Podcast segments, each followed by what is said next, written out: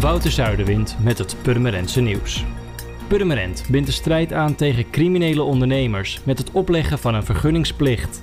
Aan de algemene plaatselijke verordening worden artikelen toegevoegd waarmee de burgemeester bepaalde straten, panden en branches verplicht een vergunning aan te vragen.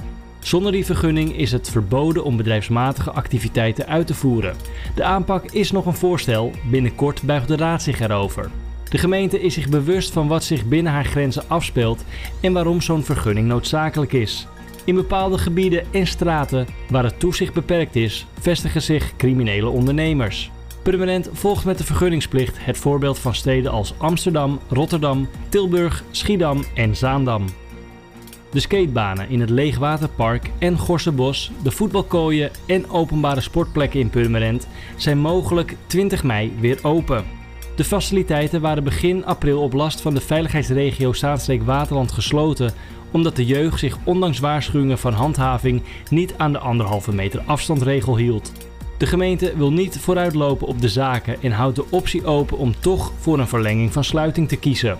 Ook de parkeerterreinen rond het Twiske blijven tot en met 19 mei gesloten. Dat geldt ook voor onder meer het parkeerterrein Hemmeland in Monnikendam en het parkeerterrein op Marken.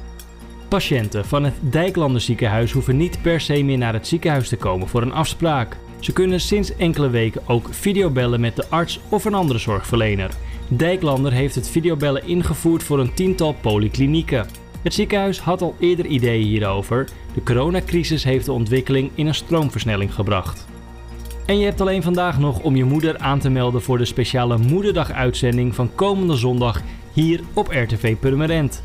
Zondagochtend tussen 10 en 12 kun je jouw moeder in het zonnetje zetten en verrassen met haar favoriete liedje, een audio- of videoberichtje of live in de uitzending via telefoon of Skype.